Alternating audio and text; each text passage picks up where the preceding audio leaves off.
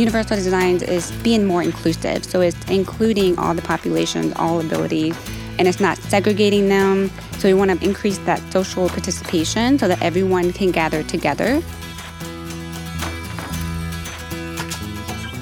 Welcome to the Art of Custom from Hibbs Homes. Sponsored by Pella Window and Doors and Ferguson Bath Kitchen and Lighting Gallery. On this episode, Kim talks with architect Jim Bileski and occupational therapist Tiffany Dill on how to build your forever home through all stages of life. They also discuss the tips and tricks for making your home adaptable and accessible for all abilities through universal design.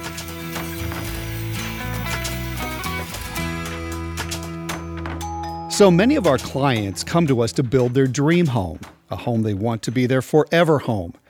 While putting their signature on the home's design with one of a kind touches is the very first thing you think about, there are some important design choices you can make to truly make your dream home one that will last a lifetime. A couple of years ago, we had the honor of building a home for a family right here in the St. Louis area that was truly something special, something my team will never forget. Through a partnership with Operation Finally Home, we were connected with Heath and Savannah House. We are going to share their experience throughout today's episode. But last season, we had them on the show, and I'm going to let them share their story. So it was our last week in uh, Afghanistan. It was June. And you'd 20- been there how long? We got into country in October of 2011. You know, you get through the winter, and, and usually, you know, during the winter, things kind of calm down, and then, you know, things get warmer outside, things kind of heat up a little bit. So things were going smooth, and the day of the accident, it was just a basic mission in an area that we had been down a million times. Obviously, you, you want to be cautious. It was an area that we had been into before, so we weren't surprised by anything. So the the whole day the mission went well, and we were heading back home. It was our very last mission because we were fixing to come back home the next week for Fourth of July, actually.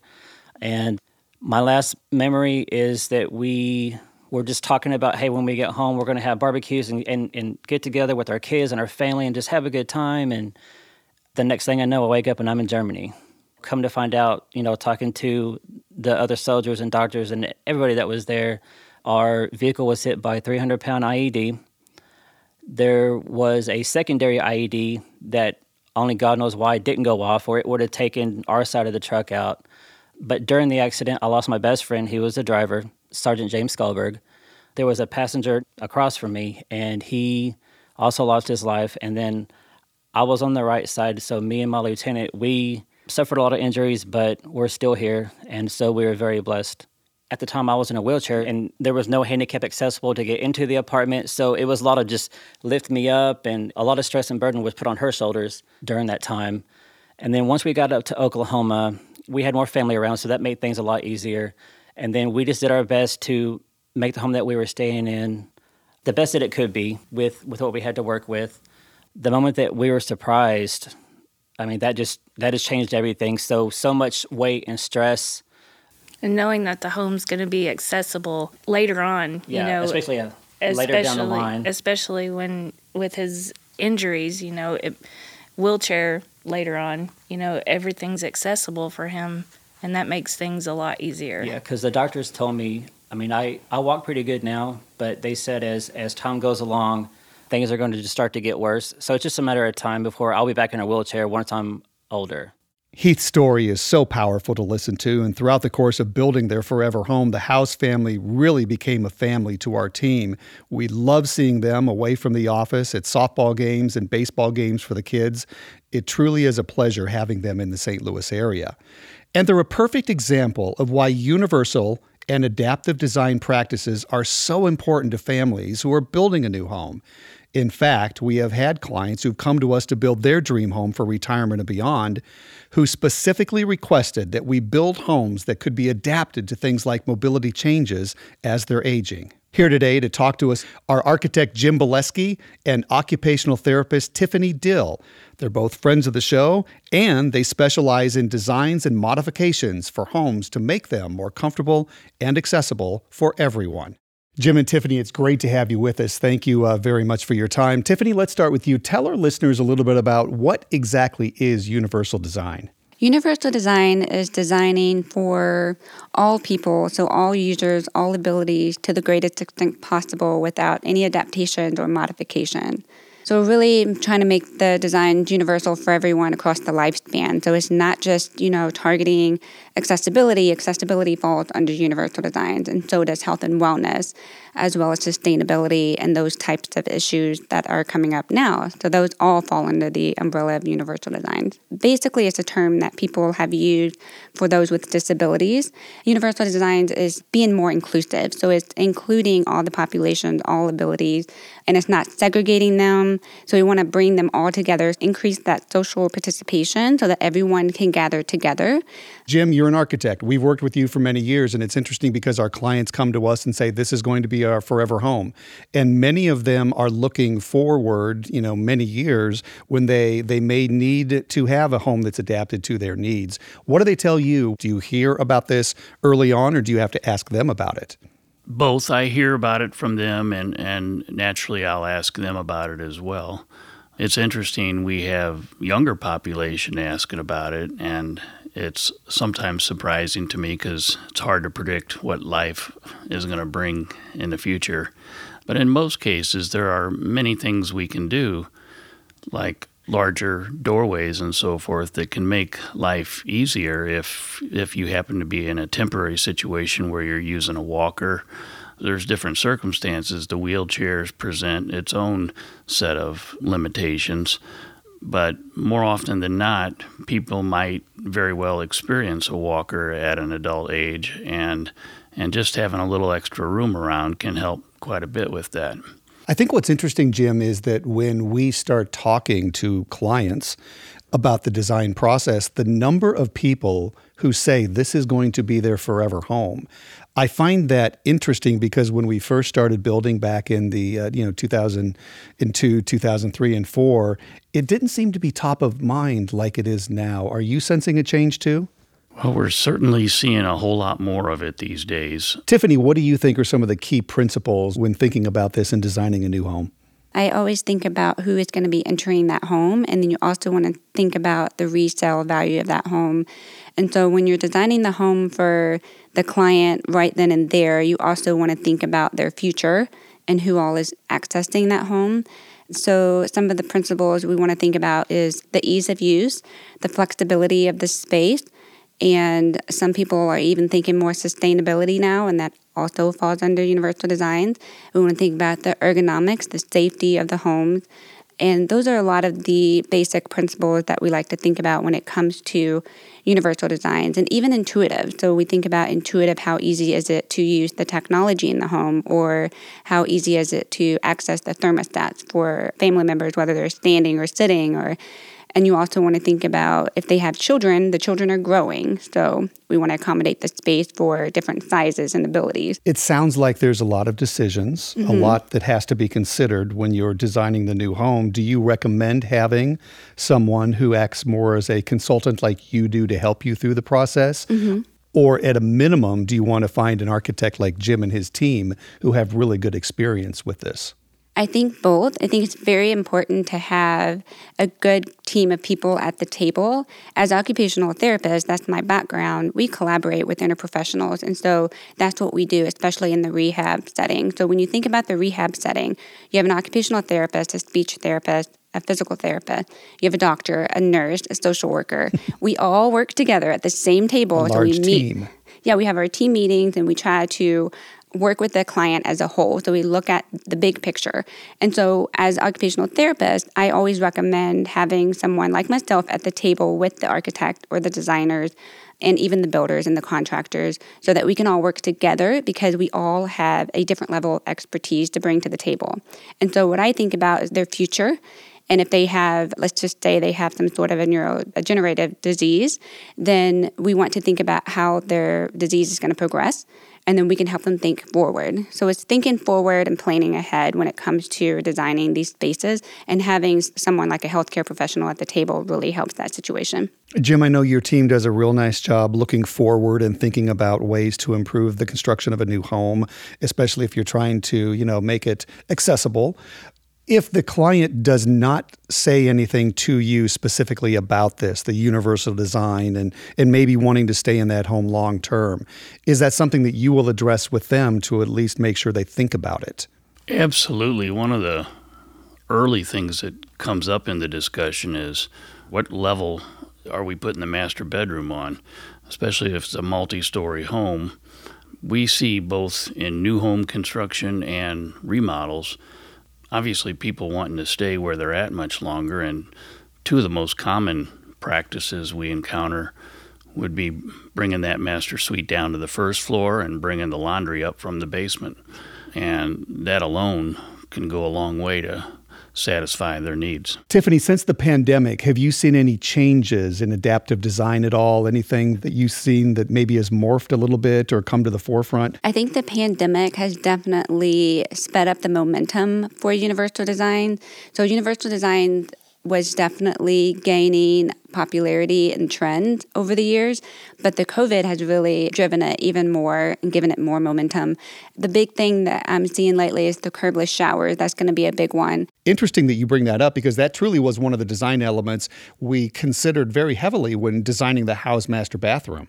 I mean, our bathroom, it's so much more accessible for Heath there's a place in there for a shower chair. I mean, before we didn't have that. The bathrooms were just so small that they couldn't accommodate a shower chair. And now he's able to be in that shower comfortably without having tight, tight space. Yeah, and that's the benefit of, of universal design, which is what everyone who's who's working with a veteran strives for, is to make sure that you can age into that house and and be able to stay there. Because I know you love the area. I recently worked with a young family, and no one in the family was affected by disability. But one of the things that I strongly encouraged was the curbless shower, just because they were in a ranch home and I was thinking ahead for them if someone was to purchase this home, this may not be their forever home.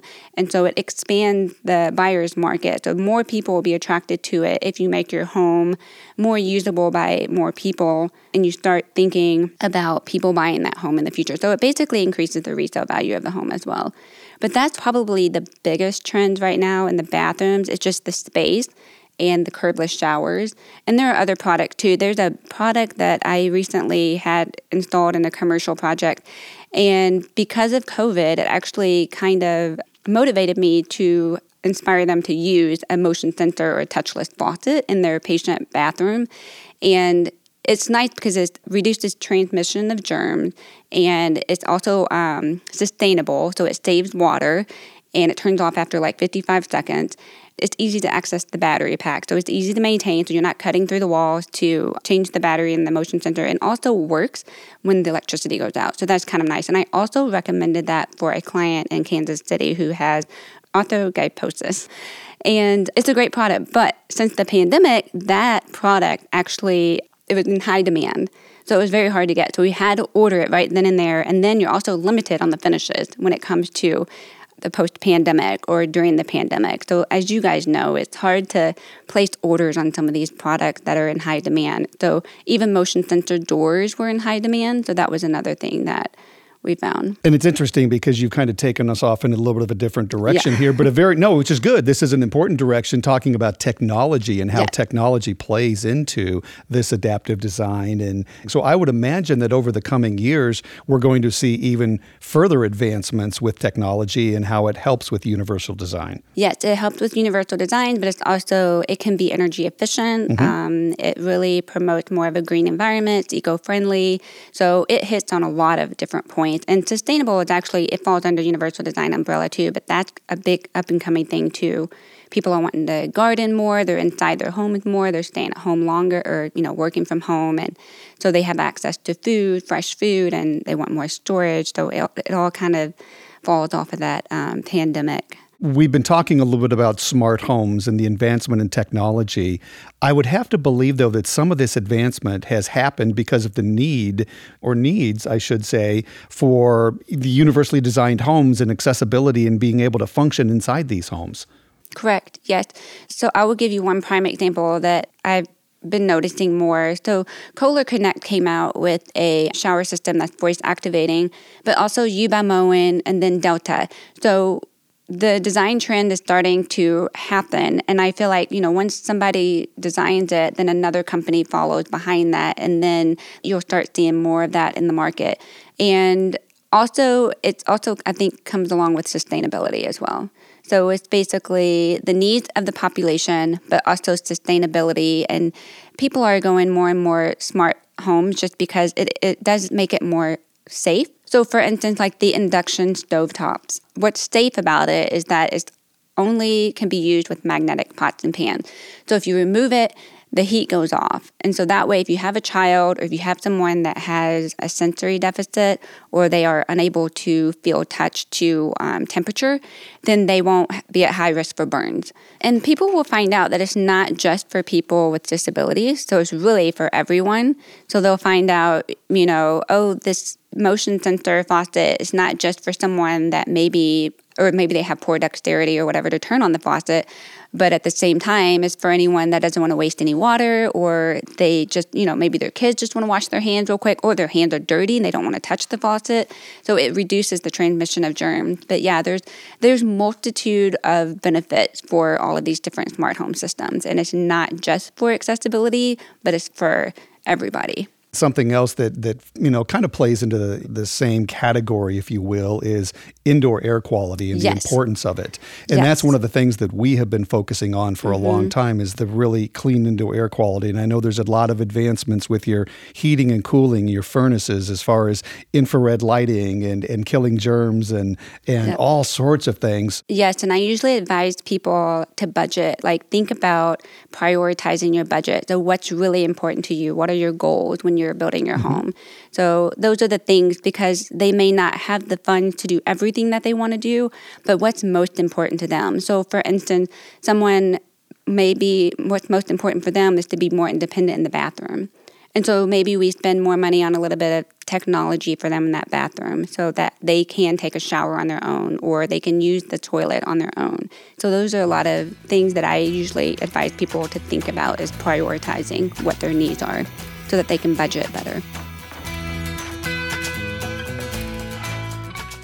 Now more than ever, it's important for you and your family to enjoy the spaces you're in most often. Count on the experts at Ferguson Bath, Kitchen, and Lighting Gallery to help you make the most of home and create a space you'll love to live in together. Shop online or schedule a personalized consultation to discover stunning products from the comfort of your own home. You know, something else that has changed post pandemic is multi generational living. And Jim, this is something that I want you to address for us, if you will, because as the architect, it starts with the design. Are you seeing more and more families coming together and wanting to build a home where you have, you know, multi generational families? Absolutely. When when we're designing a home and and we find somebody that wants to age gracefully in that home, we're usually dealing with a master suite that's on the first floor. But in addition to that, we often have an extra bedroom that's on the first floor, and, and in many cases, an extra suite, which offers up a great deal of flexibility both for younger children and the mom and dad if they wanted to come and stay a guest. And, and if there was ever a time that the homeowners did need the extra room on the first floor, they've got it there. So that extra bedroom on, on the first floor is becoming more and more common. We're actually frequently seeing some of our past clients come back and ask for an addition to their home that would include virtually a, a small home design adjacent, in some cases attached, and in some cases semi detached. Privacy remains important there. But no doubt about it, the multi generational families there are many benefits to uh, having the larger family around, whether it's making dinner and, and helping out or just the younger folks getting to see the older folks and spend time together, I think is real important. But absolutely, it happens on over half of our jobs these days. Tiffany, from your perspective, what are some of the important things to keep in mind if you start thinking about multi generational living and, and either building a home or possibly renovating and remodeling? For kitchen designs, we think about you know the various heights so if someone's seated and they wanted to prep their food and they get tired real easily while they're standing, say grandma is living with the family and she wants to sit down and prep their meals, so we want to make sure we have various height countertops to accommodate that. But you also want to make sure your outlets are accessible within reach while you're seated for anyone that's seated. And if you have kids, they're growing, you want them to join you at the countertop to prep meals and that sort of thing. Or if you have lower countertops, there's some designs that I'm seeing where they're making the island where they're lower on one side where they can use as a table, but then also the island on the other side is standard 36 inch height. And that's kind of an example of how you can make the various different height uh, countertop. But also, even in the, the showers, you know, you want to have, I usually always recommend having a removable shower head on a glide bar. That way, someone seated, they can access the shower while it's lowered. And if you have children, you can have the shower head lowered, but then when they're growing, you can, you know, glide the shower head up. Also, for someone standing, that's easily within reach too. But it also makes it easier to clean the showers when you have a removable shower head. so I always think about maintenance as well when it comes to multi generational. Like, how easy is it to keep the house clean and that sort of thing? So, obviously, there is a lot to think about when considering multi generational or universal design. What do you tell someone if they're out there thinking about building? Give them some advice as far as how to find the right builder or how to find the right designer to help them. I definitely recommend interviewing. You want to make for sure your builders and your designers are on the same page as you. So if you're wanting to make your home energy efficient or you want to use certain universal design features or anything like that, you want to work with the experts that are that know what they're doing with those products. So someone that knows about the product and knows how to install them, that's really important. And I know Jim, you and your team know how to design. So from your perspective, if they take Tiffany's advice, they find the right builder, the right architect, the right designer, how do they come prepared to the first meeting so you can understand what their goals are? Well, I'll often have them prepare like a wish list of what they're looking for and and we start out fairly diagrammatic, but as Tiffany was saying, a lot of this design work comes down to priorities.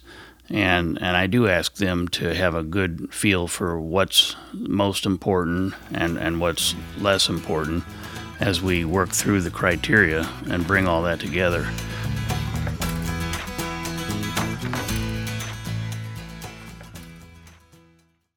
This podcast is sponsored by Pella Windows and Doors. Pella is the industry leader in innovation and style. Windows have become a key element in home design, and Pella has the product and professionals to guide you to your perfect solution. Pella is cutting edge in energy efficiency, durability, and performance.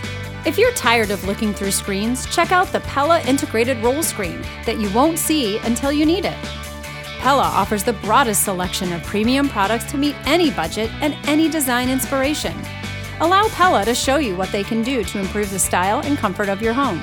With Pella's limited lifetime warranty, you won't have to worry about windows and doors again. Call 314 714 0100 to make an appointment or visit our showroom in Chesterfield Valley.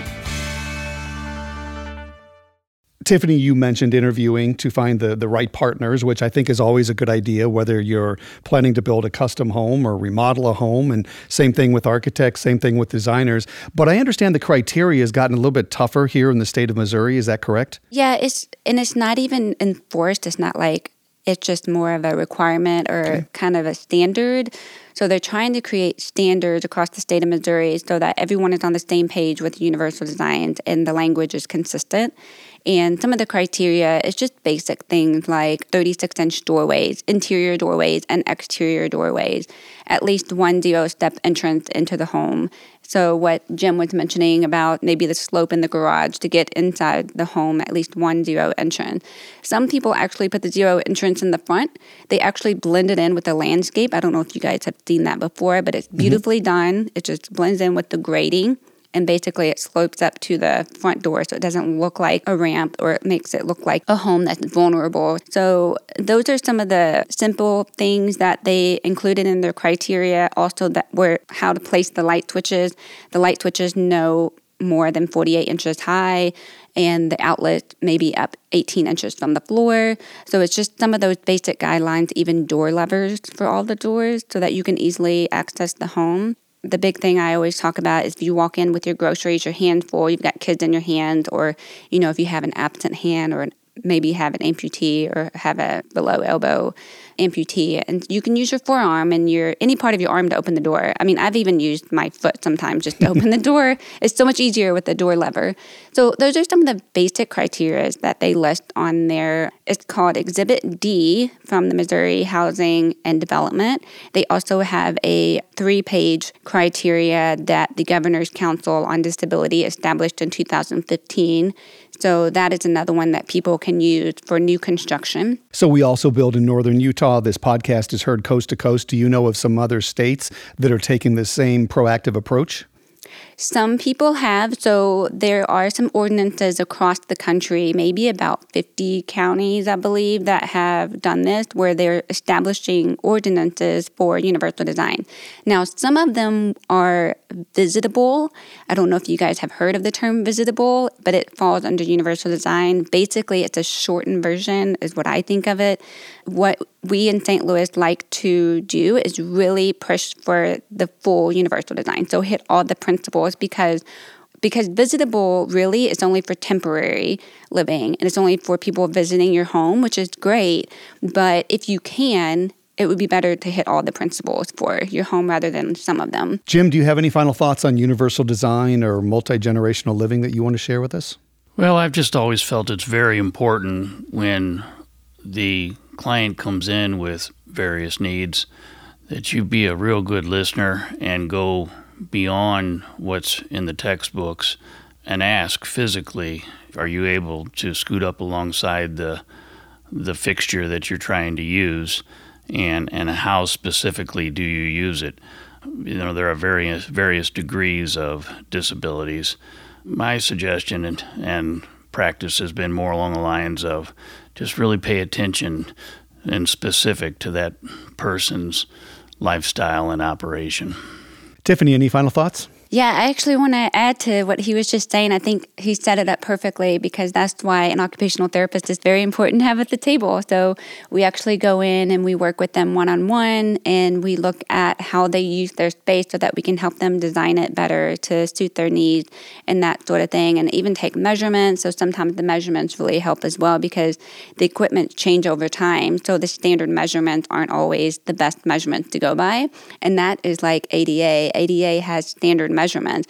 But really, universal design is designing beyond ADA. So we want to think about everyone and not just design inside that box. We want to think outside the box, think forward, think ahead, and plan for the future because that's where we're heading. By 2035, we're going to have more people over the age of 65 than they're going to be 18 and under. So we need to set up a successful future for people that are looking for homes and provide equal opportunities for them to find these homes. Because right now, there's no equal opportunity for them to find a home in the market. In fact, only 0.15% of the homes in the US are wheelchair accessible. That's not 15%, it's 0.15. Wow. and it's just astounding. So that's the reason why I'm like, this is not acceptable. We really have to do something. And I think um, it's going to take a village to make this happen. Quite frankly, that's why we wanted to include this in our podcast series. We realize the importance of you know universal design and multi-generational living we think that that there is absolutely more and more of a demand for it the more builders that talk about it the more architects that talk about it the more therapists and designers that talk about it, I think it becomes more mainstream.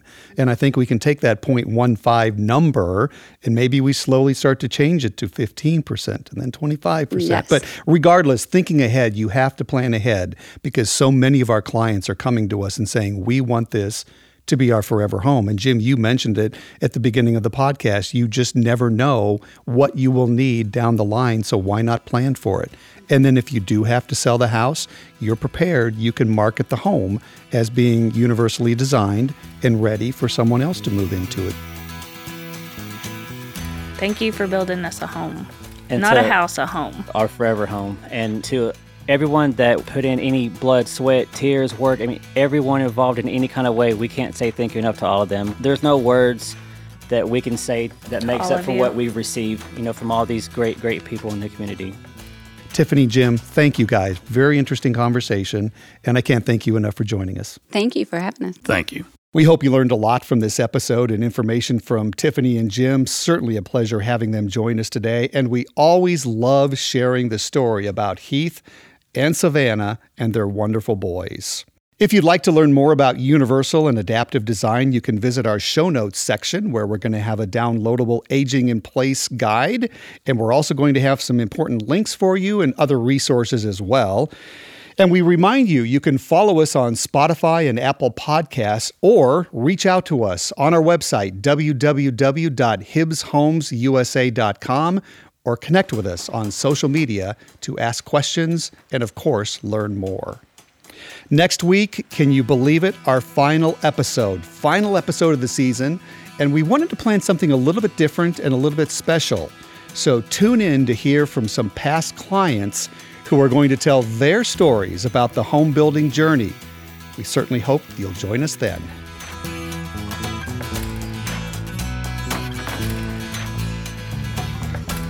For more information, visit www.artofcustompodcast.com or find us on Facebook as The Art of Custom and on Twitter at Art of Custom Pod. Be sure to subscribe on iTunes, Stitcher, or wherever you get your podcasts to get the latest episodes, and please rate and review to help us grow. The Art of Custom is produced by Hug Monster Sound, with original music by Adam Frick Verdine. Thanks for listening.